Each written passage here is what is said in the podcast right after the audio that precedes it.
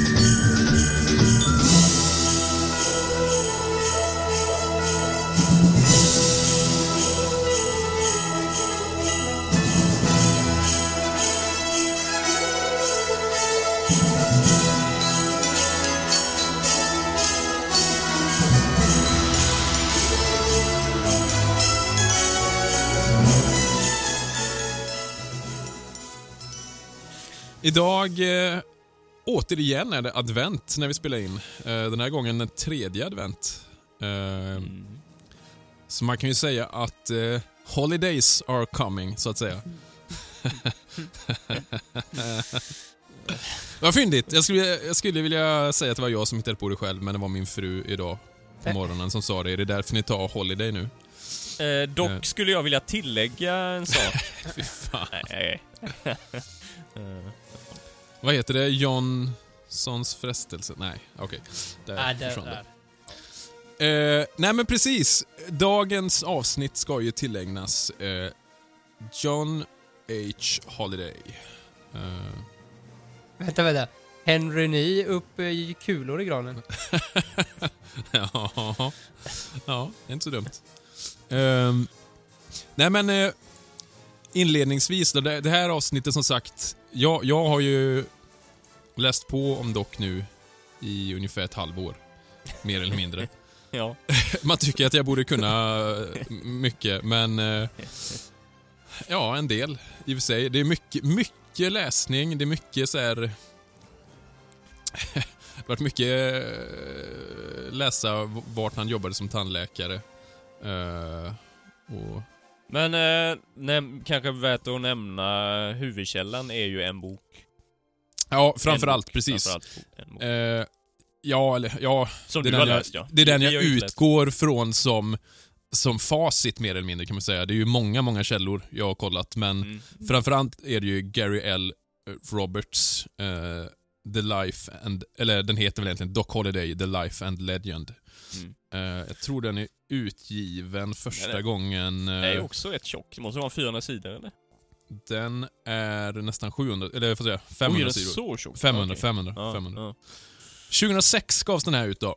Och eh, Gary L. Roberts är, är ju som sagt, han är ju liksom en professor eh, i historia på Abraham Baldwin College. Eh, där han fokuserar på egentligen, eh, vad ska man säga, eh, västern och våld. Eh, eh, I västern kan man väl säga, mer eller mindre. Mm. Eh, och eh, jag har ju haft ganska mycket kontakt med honom, det är lite roligt. Uh, mailat honom fram och tillbaka om just Doc och eh, ja, lite olika frågor om olika foton, om olika, eh, ja lite allt möjligt, olika teorier. Mm. För i den här boken så liksom framhåller ju han många olika, han tar ju död på en del myter till exempel som, man, Mm. som jag tror gemene man tänker om Doc Holiday. Ja, dödslängtan. Ja, men lite det. det var, eh, men det, det är i alla fall en bok som är en stor källa. Sen har jag ju även eh, haft kontakt med Bob Bose Bell på, eh, vad heter det, True West. Mm. Eh, så han skickade mig just en signerad kopia av eh, hans eh, The Illustrated Life and Times of Doc Holiday. Mm. Så den har jag också utgått en hel del ifrån. Sen diverse källor på nätet med också. Ehm, men man märker snabbt att det finns väldigt många källor och det är många liksom inom citationstecken sanningar kring Mm. de här figurerna. Ja. Eh, En grej som sprids mycket är ju foton som inte alls är honom, till exempel. Ja. Eh, Vi, vi, vi, jag vi kan nämna in på det. utseende sen, eller? Ja, jag tänker vi kan börja. Jag kan bara börja med att visa Eh, egentligen kan man säga att det finns tre bilder som man vet helt säkert är Doc Holiday. Eh, jag ska visa den första bilden här för er. Vi får lägga upp den sen. Mm, jo, Mhm, mm. när han är bebis. Eller ja. Ja, precis. Jag visar en bild där alltså på John Henry Holiday och hans mamma Alice Jane McKee Holiday. Och det här är väl någonstans runt eh, 52 det här då. Mm. Men jag tänkte bara först, innan, innan vi går in på när jag börjar beta av lite hans eh, livshistoria. Eh, Oscar, om vi börjar med dig. Hurdan tänker du att Doc Holiday är, eller var? Alltså jag har ju bara film. Mm. Det är det är det enda jag vet om John. Och vad, vad tänker du då? då? Vilken, vilken, jag, jag gissar till Wide Earp och, och eh, Tombstone framförallt, ja, eller? ja, mest Tombstone bara. Faktiskt. Så, det, så din bild av honom? mycket, mycket tuberkulos liksom. Ja. Och som karaktär då? Rätt kaxig, Mm. skulle jag vilja säga. Det, det är alltså, jag, jag har inte jättestor koll på Doc Holly faktiskt. Nej, men det är ju, alltså, om man jämför de två, alltså, frågar man de flesta vilka rollprestationer det man kommer ihåg så är det ju Dennis Quaid i Wide Earp och så är det ju Val Kilmer i Tombstone. Mm. Och de gör ju egentligen två väldigt olika Mm. sidor om myntet kan man ju säga. Jag tänker att de kompletterar delar av hans personlighet. Alltså, den ena har ju... eh, Ja, vad ska man säga då? Rent fysiskt, utseendemässigt så är ju... eh, Vad heter han? Quaid. Ja, likare.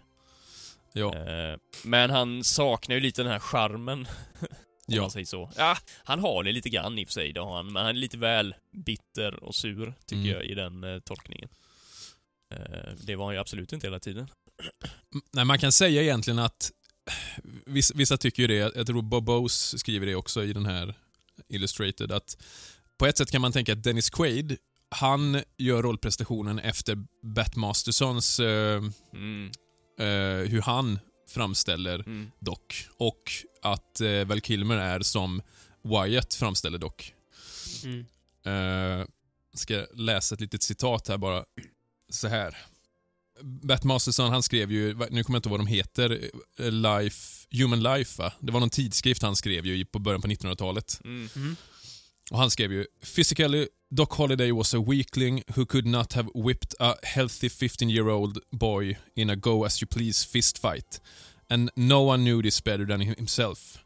And the knowledge of this fact was perhaps why he was so ready to resort to a weapon of some kind whenever he got himself into a difficulty.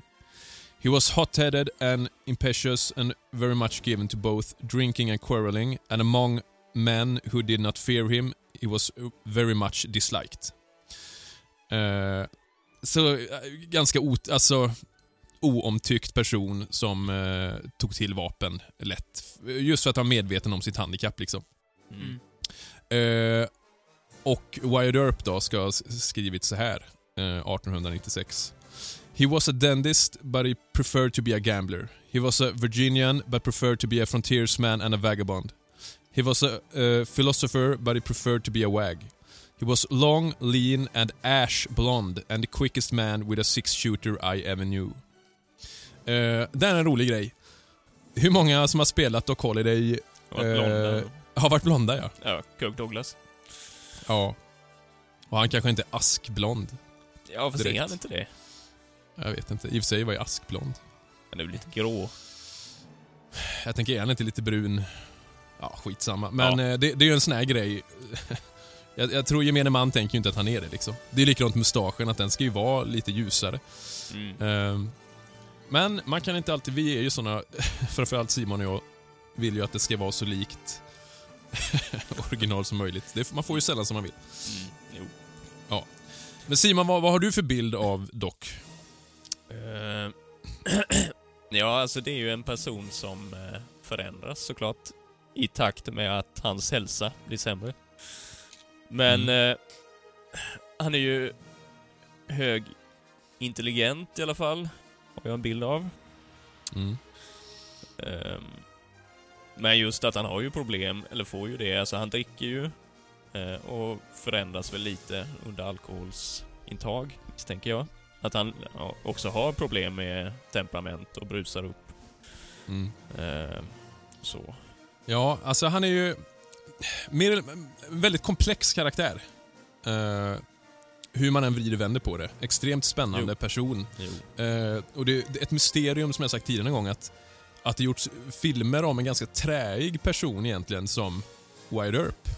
Mm. Som egentligen råkar vara i händelserna, händernas centrum på något sätt jämfört med Doc Holliday som är så extremt färgstark person liksom. Eh, så det är lite eh, intressant. Men jag kommer komma fram till det lite senare, en eh, anekdot där om en faktiskt påtänkt eh, Doc Holliday-serie på 50-talet. Vad Men- 50-talet? Ja, Mhm. med en väldigt otippad person i huvudrollen. Eh, men jag kommer till den lite senare. Mm. Om vi börjar från början då, helt enkelt. Mm. Och då ska vi tillbaka till 1851. Den 14 augusti i Griffin, Spalding County, Georgia. Där föds alltså John Henry Holiday. Eh, hans far då hette Henry Burroughs Holiday och modern hette Alice Jane McKee eh, som, eh, som han hette innan då, innan hon gifte sig och, och blev en Holiday. Och eh, pappan där, han var ju en veteran från eh, indiankrigen och eh, mexikanska kriget. Eh, han drev också en butik och eh, var i, i rätten eh, First Court Clerk. Lite osäker på vad det innebär eh, faktiskt. Jag hittade ingen direktöversättning. Court Clerk, men han jobbade i alla fall eh, i rätten på något sätt. då. Mamman eh, var en skicklig pianist och hon var även äldste dottern till en förmögen bomullsmagnat nere i södern. Då. Eh, så Holidays familj tillhörde ju alltså minst medelklass och eh, Griffin var ju en blomstrande stad eh, på den här tiden tack vare bomullsfälten. Eh, och många familjemedlemmar, alltså eh, Johns eh, morbröder och farbröder och så vidare var ju högt uppsatta eller liksom hade finare jobb. Eh, så, så han föddes ju verkligen med silversked i mun, kan man ju säga. Mm. Eh, och John var egentligen familjens andra barn. Bara 18 månader tidigare hade eh, Martha Eleonora Holiday fötts, men hon avled innan hon hann fylla ett år. Så egentligen var ju John andra barnet i hushållet då. Eh, men han var, han var eh, inte syskonlös för det, för Henry, alltså pappan, hade tagit med sig en föräldralös pojke från eh, mexikanska kriget. Eh, Francisco hette han. Som han eh, tog med hem och han blev ju som en storebror för John då. Så han bodde där med dem på deras, eh, eh, vad heter det, herrgård. Eh, en grej som jag tror att inte jättemånga känner till, men som förmodligen har spelat jättestor roll för hur eh, John Henry kom att bli som person. Är det, Det är att han hus- hushållerskan eller? Nej, det, nej, men han föddes ju med en defekt. Känner ni till det? Harmynt menar du? Ja, alltså gomspalt och eh, de, delvis kluven läpp. Mm. Vet du vad det innebär, Oskar? Ja. Ja, så han såg ju väldigt skum ut. Eh, Det var ju helt öppet fram i läppen liksom och uppe i gommen. Eh, och det gjorde ju att han som bebis, han kunde ju inte äta från bröstet ordentligt. Eh, utan mamman då fick ju mata honom via ögon, en sån här ögondroppare och tesked. Eh, och det var en väldigt långdragen och liksom tidskrävande process. Eh, och förmodligen med all säkerhet så cementerade den eh, processen hur nära och beskyddande eh, mamman och sonens relation skulle bli. För det här är någonting som återkommer hela tiden när man läser att John hade en extremt nära relation till sin mamma. Han var verkligen, verkligen sin mammas son. Eh, ända ut i fingerspetsarna liksom. Mm. Eh, men som sagt, det här var ju ett problem. Eh, för det här skulle ju på sikt innebära att han inte skulle kunna prata ordentligt och som sagt, äta skulle vara jättesvårt. Eh, men som tur var då, som jag nämnde tidigare, så fanns det ju högt uppsatta personer i släkten som hade finare jobb. Många var doktorer eller liknande. Och bland annat då fanns det Dr. John Styles Holiday. Det var alltså eh, John Henrys farbror. Mm. Eh, som med hjälp av en Dr. Crawford Williamson Lang ska ha reparerat de här skadorna som John hade då i läppen och gommen. Till den grad att det endast blev liksom milda ärr och en del talsvårigheter. Eh, och Det här var ju ganska revolutionerande på den här tiden. Eh, det, det sägs någon i något släktbrev så här, jag tror det var, frågan om det var Alice som skrev det till någon, att de ska ha använt eter som narkosmedel. Och det var ju något den här eh, Williamson Lang, han var först i världen med att använda eter som narkosmedel. Jag tror han hade gjort det när han skulle operera någonting i hjärnan på någon. Eh, och då ifrågasattes det om det verkligen kunde göras på en åtta veckor gammal bebis. Eh, men Jaha. oavsett hur de... Han var ju så liten när de tidigt eller? Ja, Jaha, med så han var bara åtta veckor. Jaha, så att eh, då är han ju opererad på den första, när han är barn, Ja, alltså den precis. bilden. Absolut. Så man ser ju där, men... Eh, Ja. Ja, och det ser man där? ser, Ja, lite grann. Man ser nästan det även på den här Prescott. ehm, Nej, den andra, eh, eller vad heter det, examens... ja, Philadelphia. Ja, precis. När han tar examen. Mm. Eh, men hur de än gjorde här nu då, om de använde eter eller vad de använde för narkos, så fungerade det i alla fall. Mm. Eh, det läkte ju som sagt och blev milda ärr. Men eh, det blev ändå extremt lurigt för honom att prata. Han var ju tvungen liksom att lära sig på ett helt annat sätt. Och, och krävdes extremt mycket tid och övning och tålamod. Och det blev ju upp till mamman att ta hand om John då. Eh, framförallt lära honom att prata ordentligt trots hans handikapp. Och hon var ju väldigt noga med, alltså ända från att han var så liten, att bilda honom. Lära honom musik, lära honom hur en gentleman från södern skulle bete sig. Så hon cementerar ju allt det här egentligen, eh, hur han hur han skulle bli. Jag tror hon till och med gjorde så att hon, hon, hon gjorde någon bok med bilder eh, som hon klippte ihop med, med ord som de här kommer vara svåra för honom att uttala. Eh, så satt hon och övade jättemycket med det. liksom att eh, Okej, eh, det här ordet behöver öva mycket så att han kunde få fram det rätt. liksom. Mm. Pappan, var han ganska frånvarande vid uppväxten, eller? Alltså, var han eh, i yrket? Ja, alltså så här var det ju. I och med att eh, det. pappan egentligen, tillsammans med i stort sett alla manliga förebilder, de deltog ju i eh, inbördeskriget, Mm, för det första. Mm. Eh, och då var han ju alltså runt 10 då. Mm. Eh, så under den tiden hade ju John nästan bara kvinnliga förebilder i stort sett. Mm. Bland annat det du var inne på, de hade ju en eh, hushållerska, Mm. en, en slav då, eh, alltså en afroamerikan, som kom att spela jättestor roll för John Henry. Hon lärde ju honom bland annat Ja. Ja, ja precis. Hon lärde ju honom bland annat hur man spelar kort till exempel. Mm.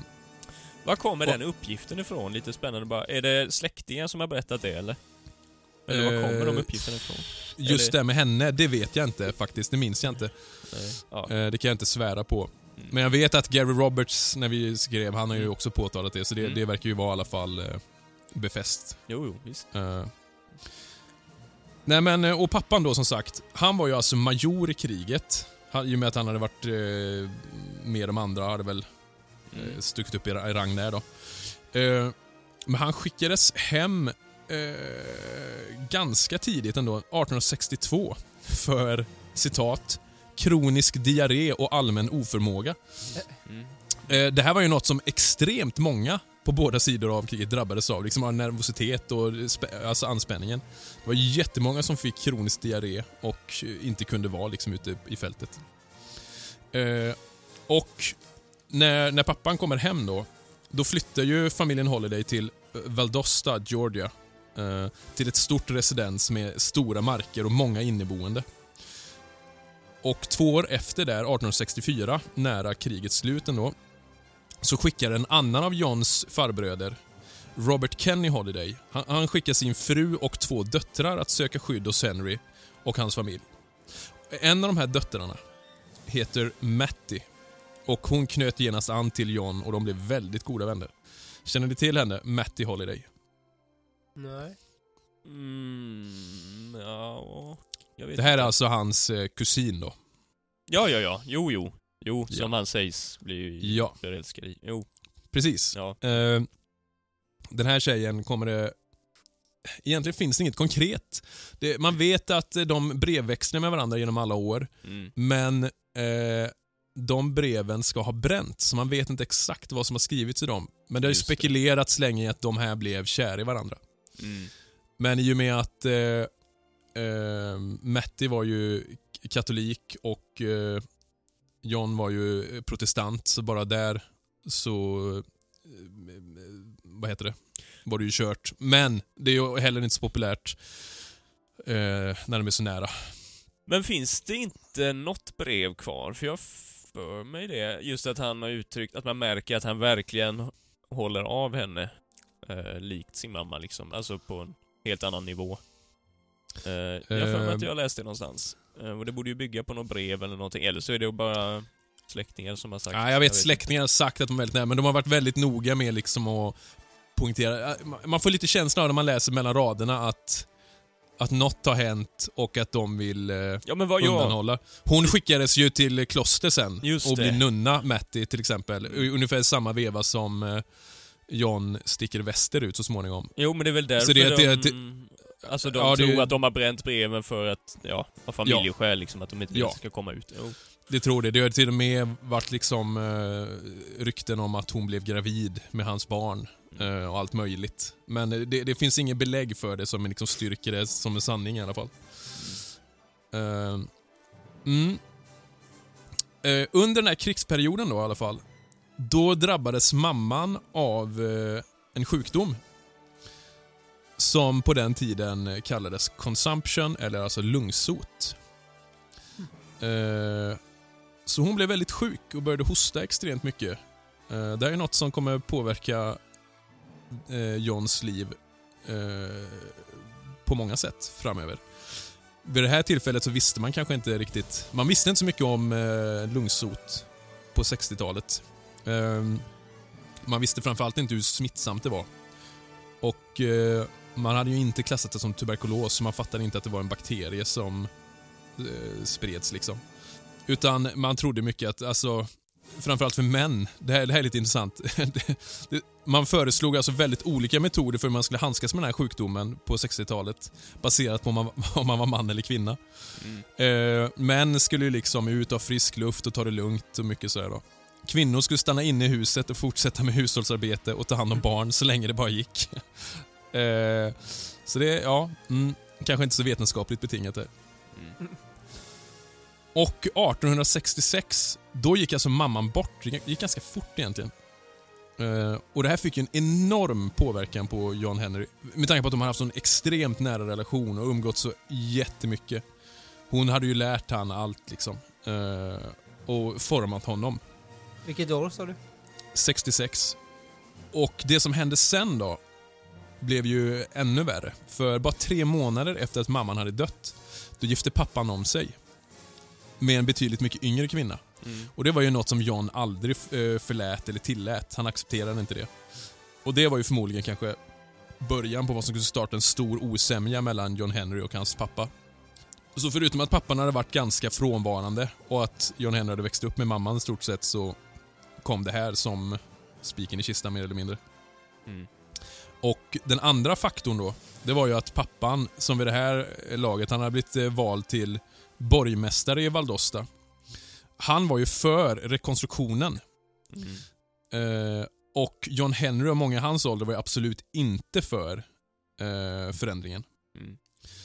För det var ju mycket så eh, under rekonstruktionen, framförallt där nere, eh, att det var många tidigare slavar som ville ge igen, mer eller mindre. Eh, och gjorde livet surt för många. Eh, bland, bland annat ungdomar då, i Valdosta till exempel. Mm.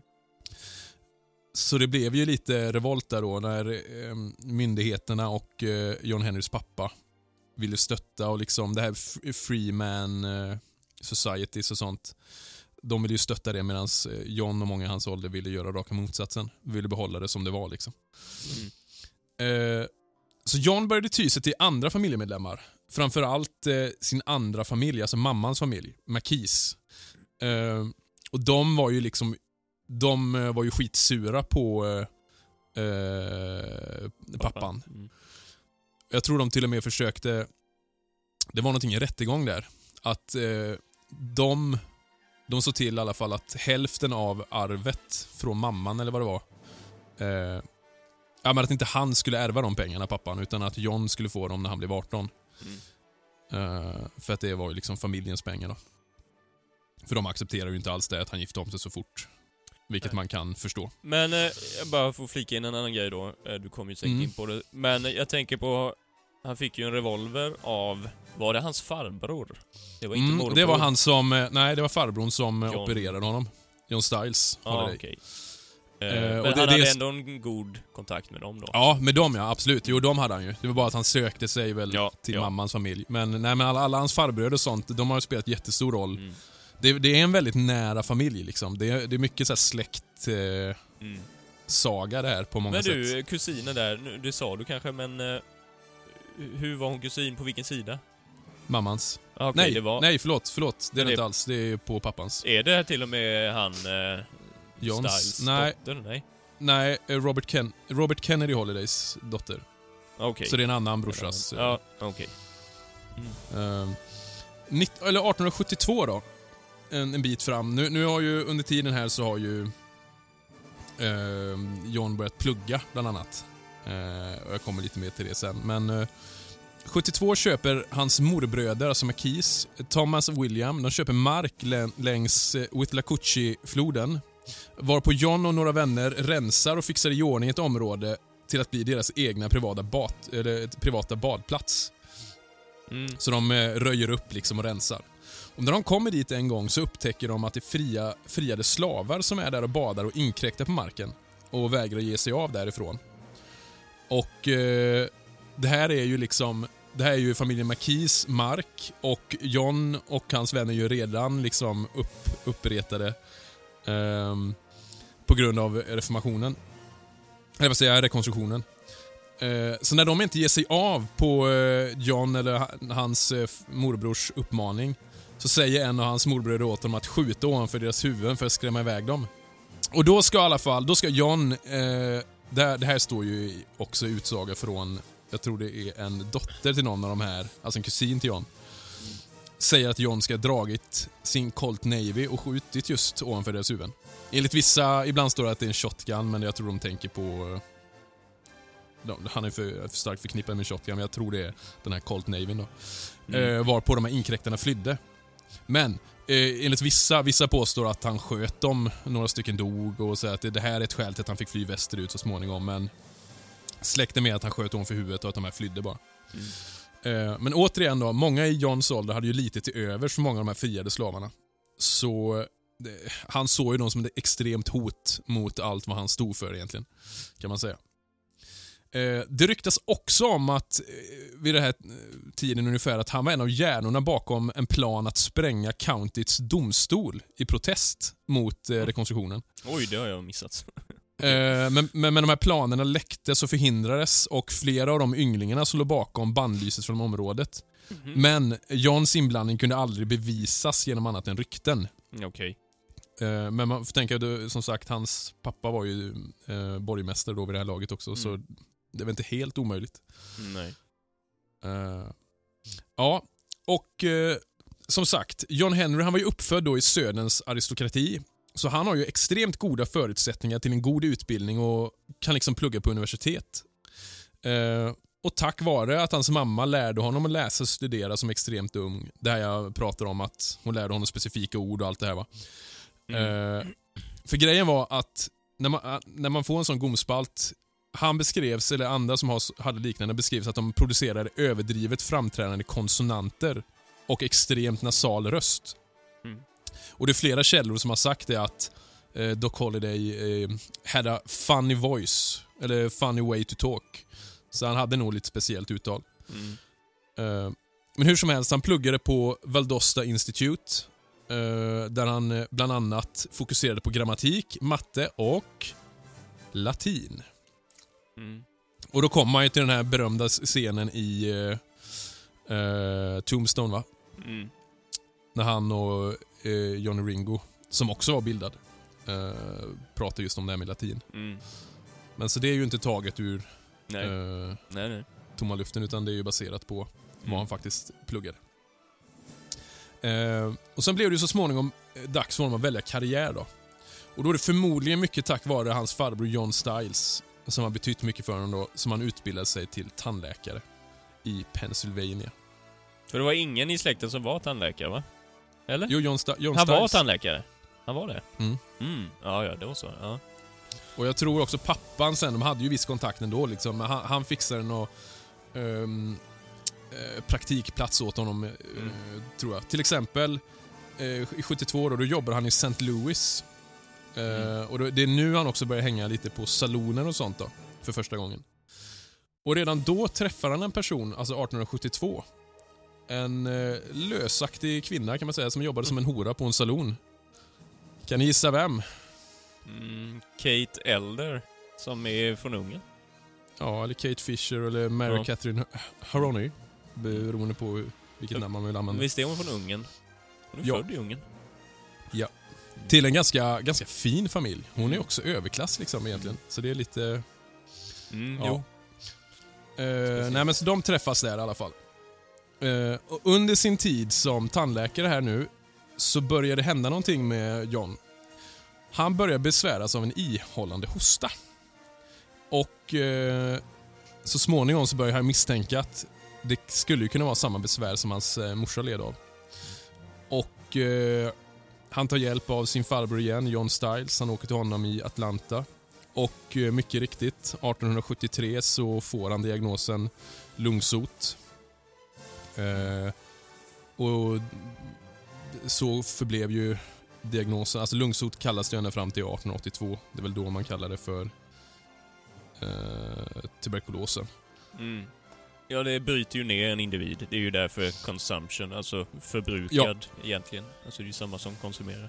Du förbrukas långsamt.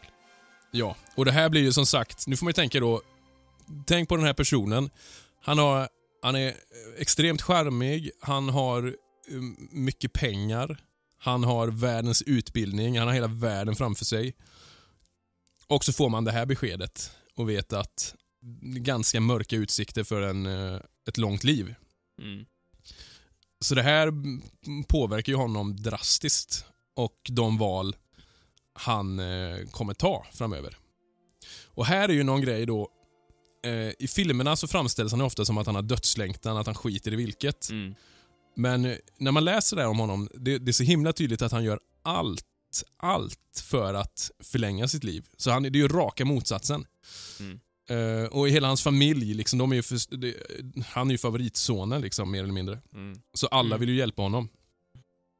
Eh, Men det som händer här nu då, 1873, det är att han börjar dra västerut mot eh, Texas. Och som sagt, det är lite oklart varför han gör det. Men man brukar säga att det är tre egentliga alternativ till anledningar. Och Det ena är ju den här lungsoten eller tuberkulosen då. Man säger det att det är bättre klimat västerut. Eh, men till exempel författaren Gary Roberts han tvivlar på att det är den egentliga anledningen. Mm. Eh, andra påstår att det är det här med hans kusin Matty, att det har hänt någonting, att de ska ha haft ett intimt, om än inte sexuellt förhållande då. Mm. Och att det kan ha fött ett utomäktenskapligt barn som gavs bort i adoption och hon sändes till kloster och han... Mm. Att han eh, sänds västerut för att rädda familjens rykte.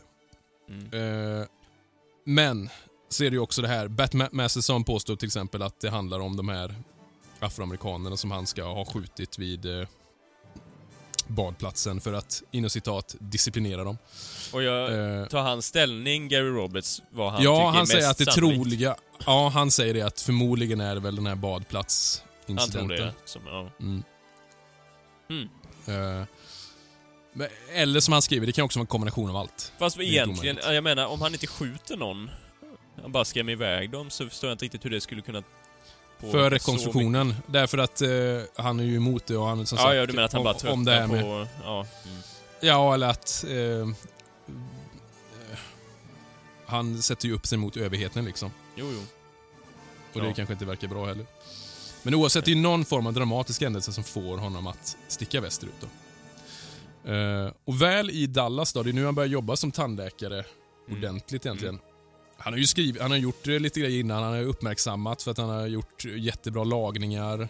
Han skrev en uppsats som heter The, eh, eh, The Disease of the Teeth, eller något sånt där. Mm. Som också blev väldigt uppmärksammad och eh, hyllad. Ja, han var väl skicklig yrkesman, som jag har förstått Ja, väldigt, väldigt skicklig. Extremt så. Mm. Eh, och han började jobba som tandläkare med en John Seeger i Dallas då.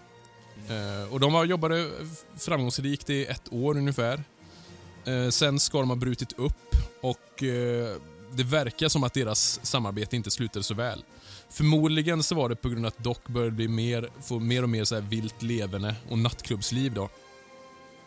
Och Det kan ju varit ett resultat av, för i världen nu då, det som händer nu är ju den ekonomiska kraschen och depressionen händer ju simultant samtidigt som det här. Mm. För det, det var ju liksom en lyx att gå till tandläkaren vid den här tiden. Så alla hade ju inte råd med det, utan man fick ju ta kanske liksom, Smeden. ja, lite, ja precis, lite lina i Emil i Lönneberga. Mm. Eh, förmodligen så började han dricka nu då för att dämpa smärtan. Mm. Eh, och spela för att glömma liksom spöken från det förflutna. Så han började spela Faro, Monty och Five Card Draw. Eh, och han var ju alltså extremt skicklig på matte. Han var ju väldigt duktig, det har han ju också från sin utbildning. Eh, Ja. Och det har man ju stor nytta av då i många av de här spelen. Om man ska räkna sannolikhet och precis. Ja. Mm. Så han var ju väldigt klyftig, Mm. liksom. in vino veritas. Quod agis. Creda Judaea sotella non ego. Eventus stultorum. Magister. In pace requiescat. Come on, boys. We don't want any trouble in here, not in any language. That's Latin, doll. Evidently, Mr. Ringo's an educated man. Now I really hate him. I december 73 så arresteras han för att ha utväxlat eh, skottlossning med salonägaren Charles Austin. Ehm, det är okänt själva anledningen till dispyten, men eh, han började ju få ett rykte nu om att han inte... Eh, he never backed down, som de sa. Utan han stod på sig liksom. Han eh, muckade ur gräl med honom, så vägrade han backa helt enkelt. Och hur det blev så, varför? Förmodligen, alltså... Jag tänker det här med den här badplatsincidenten. Han, har- han har ju säkert mycket undertryckt vrede och ilska mot pappan och liksom det här. Mycket som bubblar inom honom. Mm. Eh, som gör att han har skinn på näsan liksom. Eh, förmodligen. Ja, 74 på sommaren där, då lämnar han Dallas och åker till Denison. Och, och det är en stad av många som kommer likna många av de städer som han åker till framöver. Eh, en stad där lagen blundar för spelande. För det är många städer som hade väldigt hårda regler. Alltså man, när man kollar en västerfilm så är det ju gambling överallt liksom, men så var det ju inte. Utan många, många städer hade ju fasta regler för att här är det inte spel och dobbel som får pågå liksom. Mm. Men det här var ju en sån stad som tillät det och det passade ju honom väldigt bra då. Mm.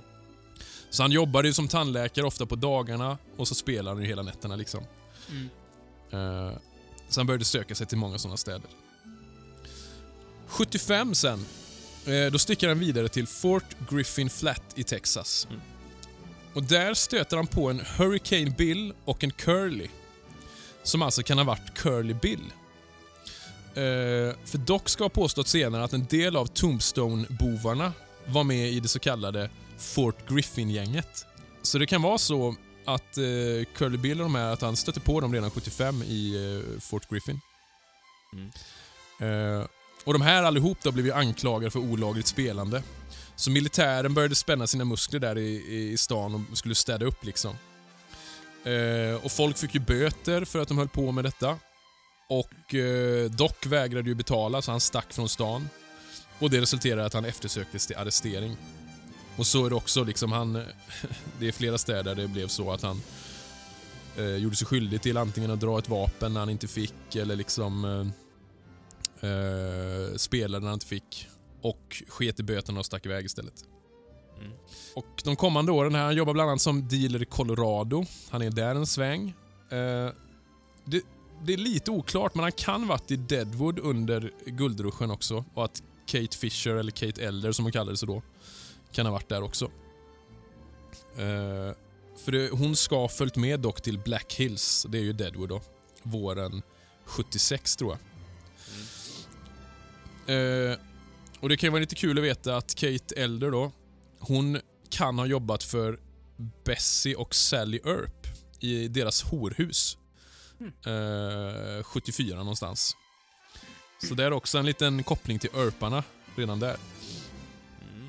Och åren som följer, alltså 76-77, då hamnar han i väldigt många bråk. Knivslagsmål i Denver, skottlossning i Kansas.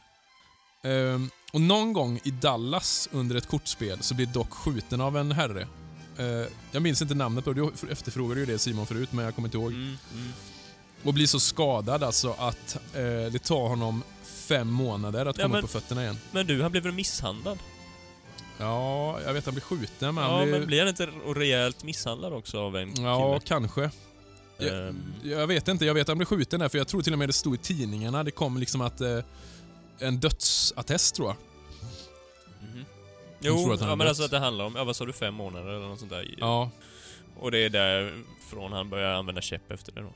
ja precis. För då, då skickar de, eh, hans släkt skickar ju hans kusin George eh, och ta hand om honom då. Så han är ju med honom i nästan ett halvår för att få honom att repa sig. Men är, för det är någon, vid något tillfälle är, skjuter han ju i någon bar också va? Mot någon kille. Det är inte det, Ja, men det, det- är inte den Ja, gubben. men det är skottlossningen i Kansas kanske. Jag tänkte lä- läsa från den här tiden då. Här är en beskrivning av en John C. Jacobs som mötte honom i Fort Griffin. Så här eh, beskrev han honom då.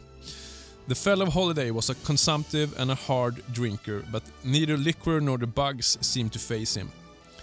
He could at times be the most genteel, affable chap you ever saw, and at other times he was sour and surly and would just as soon cut your throat with a villainous looking knife he always carried, or shoot you with a 41 caliber double barreled Derringer he always kept in his west pocket. Ehm, så här har vi ju ett av många vittnesmål om att han eh, bar en Derringer i, eh, eh, i eh, vad heter det, västfickan. Då. Och eh, han åker mycket fram och tillbaka eh, dock. Då. Han återvänder till Fort Griffin med Kate, så de börjar ju, det är här någonstans de börjar hänga liksom fram och tillbaka. Eh, de återvänder till Fort Griffin och det någonstans under vintern 77-78 så är det alltså första gången Wyatt träffar Doc. Eh, och jag tror att det är så här. Eh, om inte det är i Dodge City, nej det är nog här. Att Wyatt är på jakt efter Dave Rudabaugh. Eh, av någon anledning. Känner ni till honom, Dave, Dave Mm. Rudabaugh? Det här är ju med Nej. i White Earp-filmen. Ja, precis. När han pratar med han Chansey, eller vad heter han, salonägaren. Mm. Eh, Dave Rudabaugh, Oscar, han, eh, han var ju en känd eh, bandit. Nu får ni rätta mig om jag har fel här. Kanske göra en snabb googling. Men hängde inte han med eh, Billy the Kid? Jo, det, det är någon koppling däremellan. Dave Rudabaugh. Ja, ganska säker Mhm. att det finns en koppling mellan dem ja. Och då i alla fall, då, då, då säger Chansey att han... Att Doc eh, har hängt lite, spelat med uh, Rudabaugh. Så Doc ger Wyatt eh, ett tips om att han är på väg tillbaka till Kansas tror jag. Mm. Så eh, Wyatt kan meddela Bat Masterson att han är på väg så han kan fängslas då. Så det är första gången Doc hjälper Wyatt egentligen. Mm. Eh, och sen kommer en incident som är ganska känd, men det är inte riktigt eh, helt säkert hur sann den är. Men Doc och Kate är tvungna att lämna Griffin efter att Doc ska ha knivskurit en fal eh, falskspelare. Då. Eh, det är ju Ed Bailey. Mm. Som eh, Oscar i min eh, Doc Holiday-låt så sjunger jag om honom ju. Mm. Det är ju Alltså med i flera filmer också ju. Det är ju dels med i Kirk Douglas-filmen va? Och... Ja, precis. ehm, I början på Tombstone va? och det är det när hon ska... Det är väl också... Alltså hon ska sätta eld på någonting för att ja, han ska... exakt. För det är det. ehm, För det, det är ju så här då att det är ju en, det är en falsk spelare då som drar revolver mot honom. Mm. För eh, det är typ så här att han, han håller på att fuska den här ganska öppet, Mm. Ed Bailey. Och Doc säger till, till honom där, spela istället. Alltså fuska inte. Mm.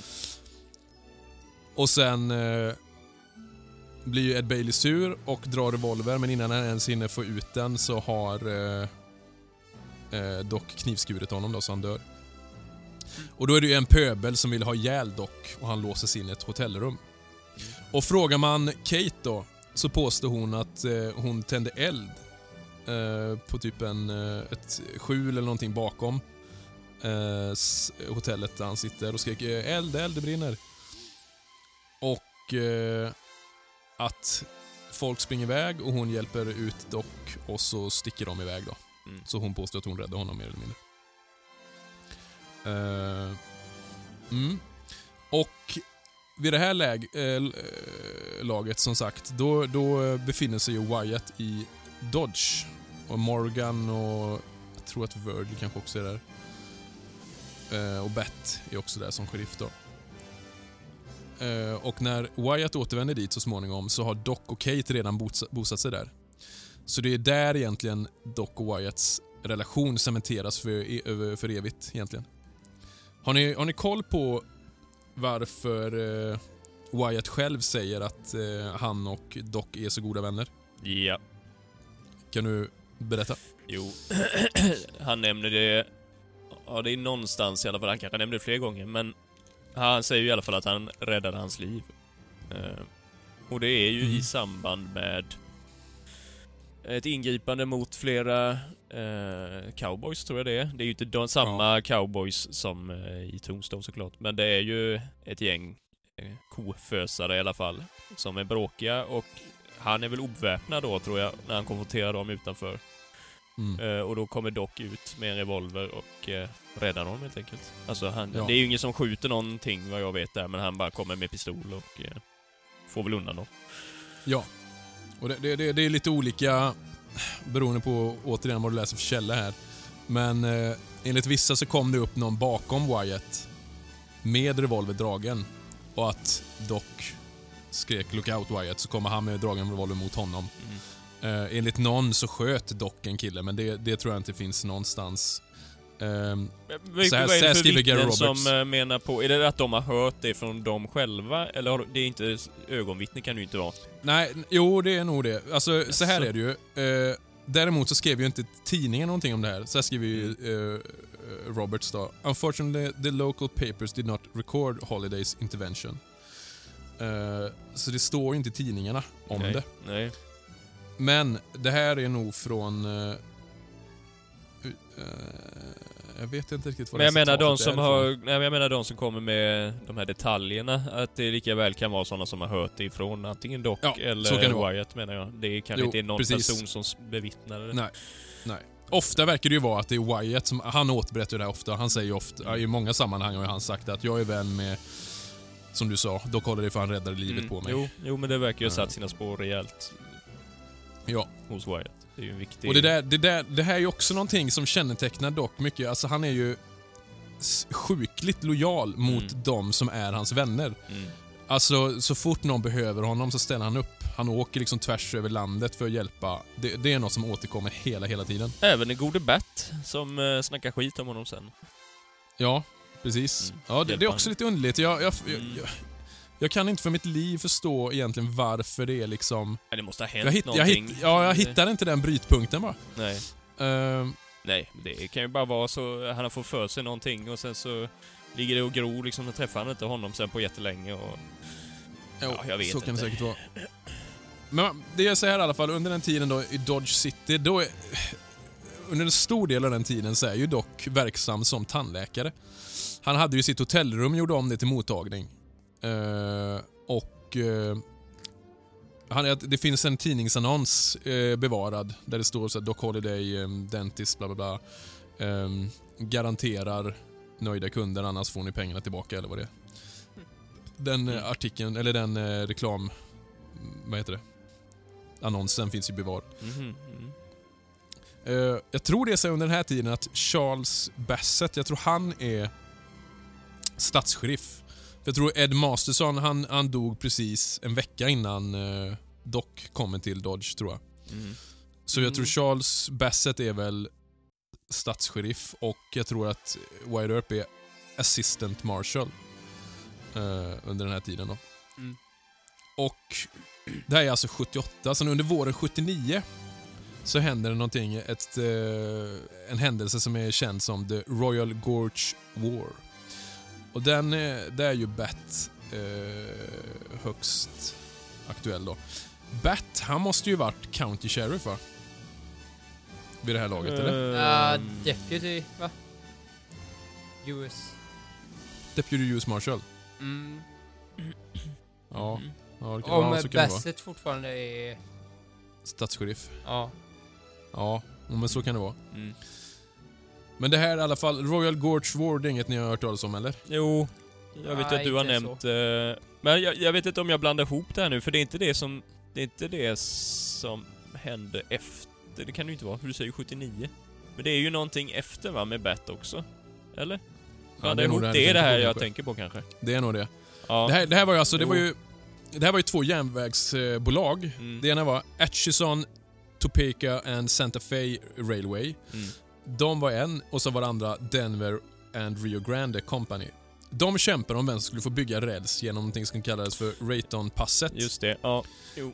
Eh, och båda de företagen hade räls i Trinidad, Colorado. Och Rayton-passet och det som kommer senare då var ju liksom enda vägen in i New Mexico. Så man tjänar ju jättemycket på att ha den Mm. eh, vägen liksom. Mm. Och det började uppstå våldsamheter och så småningom blev det ju ett smärre krig då. Och Atchison, de anlitade ju revolvermän och genom hot så lyckades de bygga genom passet. Det första här då. Mm. Men sen kommer nästa viktiga pass, då är det The Royal Gorge. Och då hade även Denver och Rio Grande, då hade de också anlitat revolvermän. Eh, så det fick Atchison i sin tur att begära förstärkning. Mm. Och då anlitades ju sheriff Bat Masterson då, och eh, Atchisons vägnar. Och då drog han ihop ett gäng från Dodge och frågade liksom olika revolvermän. Och däribland var ju då Doc och, lite lustigt, Dave Rudaba Mm. var med. Eh, och de var ju extremt framgångsrika i det här då. Eh, de drev ju bort motståndare, var liksom enforcers mer eller mindre då. Eh, men efter en, eh, en tids stridigheter så dömde domstolen till eh, Denver och Rio Grandes fördel. Så de fick alltså förstärkning av county-sheriffer och stadsheriffer. Så snart fick ju Masterson och company då, då fick de erkänna sig besegrade. Eh, men oavsett då, det blev ju en förlust för eh, Santa Fe och, och de här. Men det här kommer betyda mycket, framförallt längre fram om vi tänker vid Tombstone. Eh, Santa Fe och de hjälper ju till ekonomiskt vid rättegången till exempel. Eh, det här järnvägsbolaget. Mm. Och Bat framförallt, han var extremt tacksam eh, för Docs hjälp och ska till och med ha belönat honom med en nickelpläterad revolver. Mm. Men nu ska vi tänka här nu då. Eh, vad sa jag? 79? Kan någon lite snabbt kolla när Thunderer är ifrån? Den är från 77 va? Eh, 77. Ja. Ja, jag, jag gissar då i och med att, att det här är 79. För många påstår att han hade en nickelpläterad revolver. Eh, och många säger att han hade gärna en kortare. Jag ska se vad eh, eh, gode Mr Roberts säger om detta just. För jag funderar på om det här skulle kunna vara en Thunderer. Faktiskt. Och han säger ju det att man vet ju egentligen med säkerhet bara den här Navyn, Colt Navyn, att man vet att han har haft den. Mm. Men enligt flera källor så har han ju använt eh, shotguns, long rifles, eh, 40, Colt 44 och 45 eh, och sen skriver han även 77, alltså 41 kaliber eh. Men du nämnde ju Derringer också. Ja, precis. Vem... Men det är inte heller 100% eller? Nej, jo, han skriver det att det är troligt. Framförallt att eh, gamblers använder ju ofta det. Ja, men det lät ju som smidig. att, när du nämnde det förut så lät det som att det var som ett citat, eller att det var någon som hade... Ja, jo, det var någon som hade sett att han använde det. Mm, okej. Så det, det var nog inte så Mm.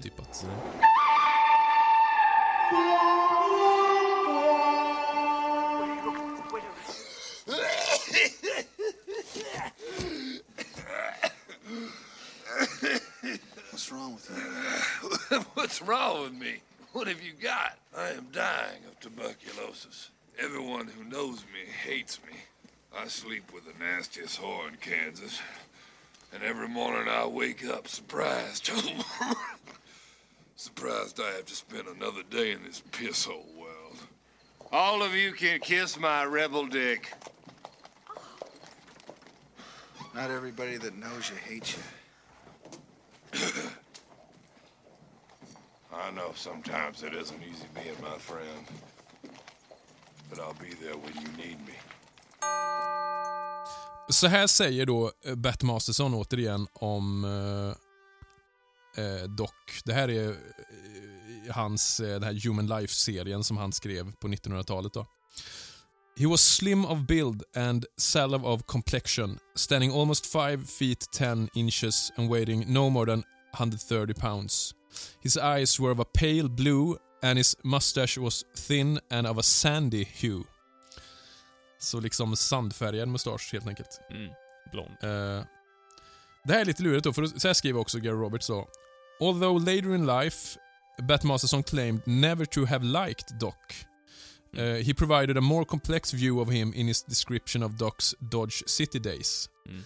uh, noting that during his years stay in Dodge at that time, he did not have a quarrel with anyone, and although regarded as a sort of grouch, he was not disliked by those with whom he had become acquainted. Mm. Eh, så som sagt, vid den här tidpunkten så verkar han ju eh, gilla honom liksom. Mm.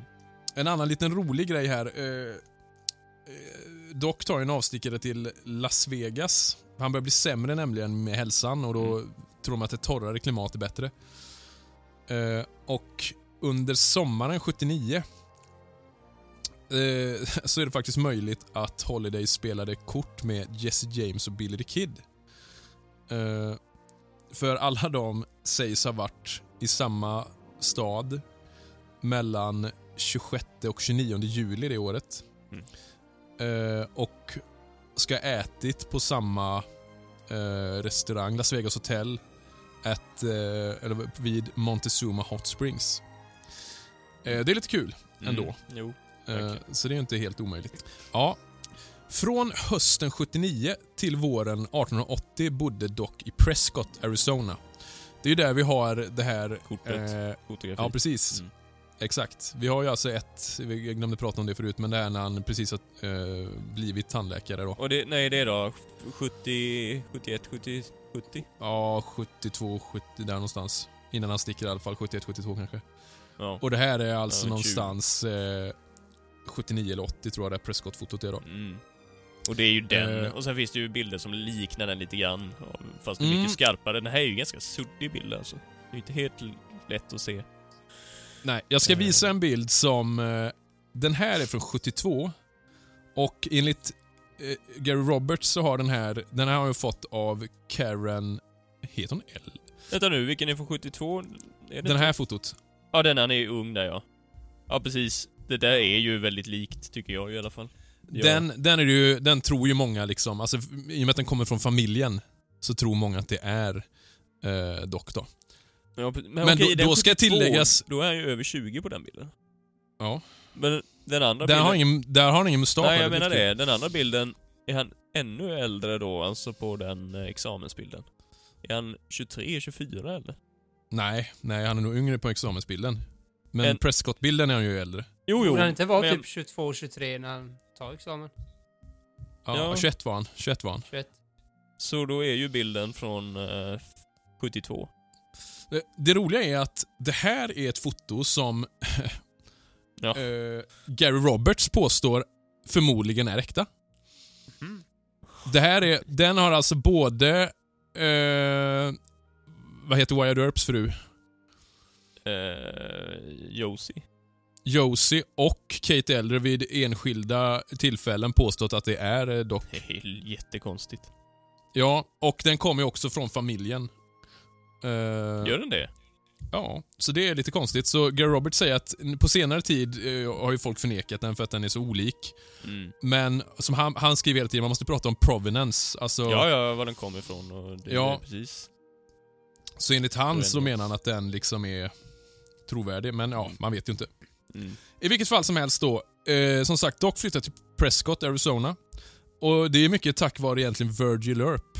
ehm, som flyttade dit eh, 77 och driver ett sågverk eh, där. Mm. Och Wyatt och hans familj flyttade ju dit eh, tillsammans med Doc och Kate då.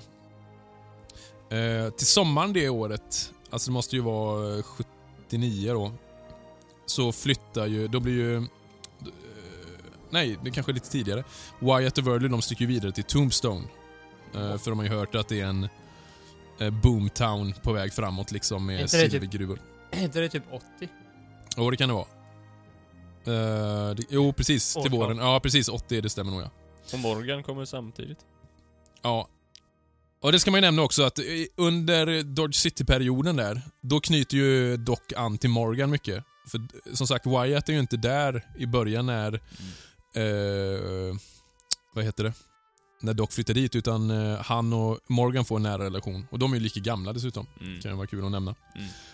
Jo, men så småningom då i alla fall, då blir ju... Eh, då tipsar ju Wyatt Doc om Tombstone. Att eh, det är en eh, stad på väg framåt, det finns ingen tandläkare, det finns goda investeringsmöjligheter, silvergruvor, fastigheter och saloner. Så småningom, eh, exakt varför han flyttar dit vet man inte, men han flyttar alltså till Tombstone.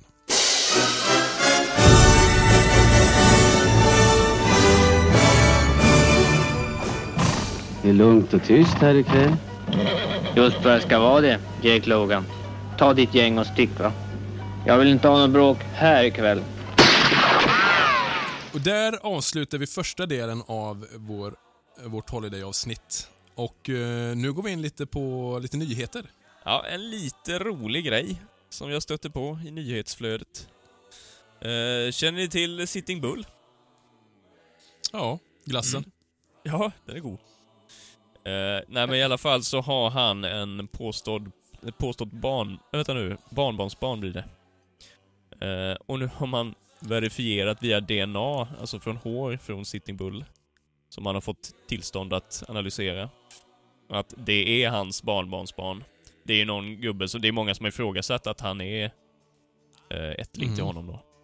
Mhm. Men det har bekräftats nu via DNA. Jag kommer inte ihåg vad han heter nu. Han är 73 år i alla fall. Ehm, han heter Ernie Lapointe, 73 år.